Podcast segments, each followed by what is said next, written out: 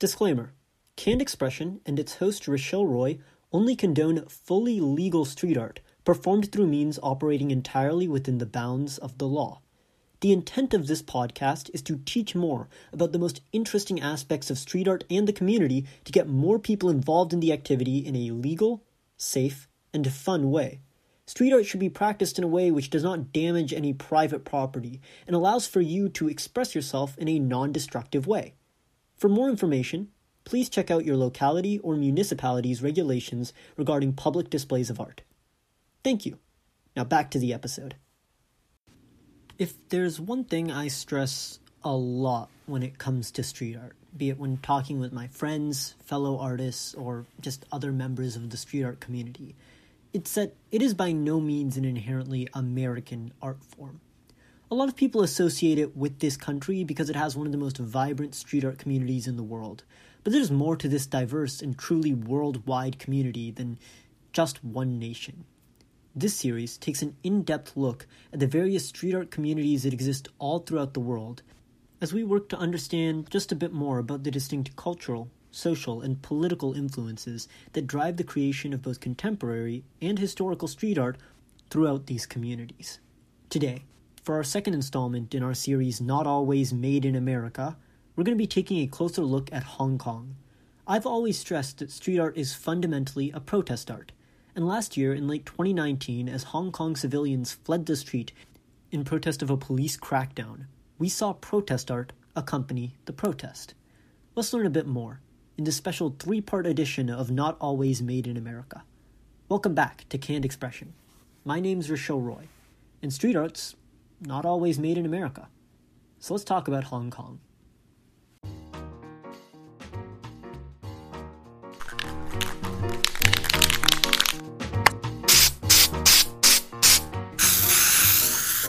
You are now listening to Canned Expression.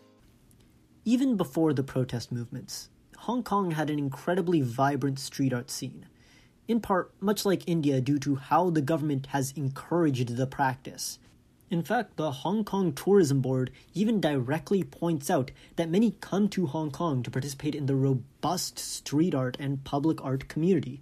Public displays of art are often cooperatively organized by the community, often commissioning artists collectively, paid by every member in said community.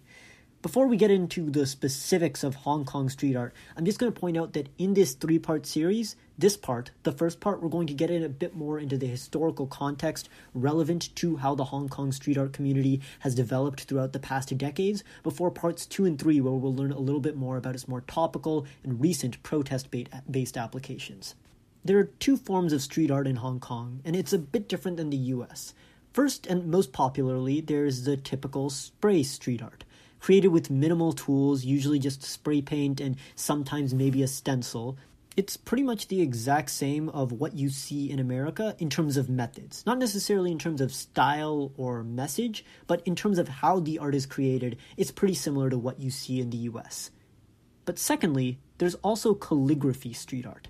It's not practiced in the US pretty much at all, but it's an incredibly prominent part of street art in Hong Kong, with the practice being pioneered by Tsang Tsou-choi, who goes by the nickname King of Kowloon, a reference to the fact that he's regarded as one of the founding members of the Kowloon street art community. Calligraphy street art has an entirely different aesthetic to the street art you've probably ever seen or heard of before. Artists trade out spray cans and stencils for ink brushes, which are used to inscribe words instead of images. Despite not adopting the same pictorial medium, it's still definitely street art. Calligraphy street art maintains the same themes associated with traditional forms of street art and often expresses the same degree of emotion, creativity, and even external criticism. Street art also serves a different role in society in Hong Kong. We've already covered how it's generally more accepted by communities who typically want public art in their area, but this general societal acceptance extends out to businesses. I know we've briefly talked about corporate street art in Europe and America in a previous episode of the podcast, but in Hong Kong it's even more prevalent. In Yue Man Square and Sham Shui Po, street art commissioned for corporate advertisements is incredibly common, and many companies in Hong Kong have working relationships with the most well known street artists to constantly create new work for them. The reason I'm giving all of this context is because, in order to understand exactly how street art plays a role in modern Hong Kong, especially during and post the 2019 protests, we need to understand what it meant before that. Now that we've covered that, tune into part two of this special edition of Not Always Made in America to learn more about protest art during the protest. The Canned Expression, I'm Rochelle Roy. Remember to keep spraying.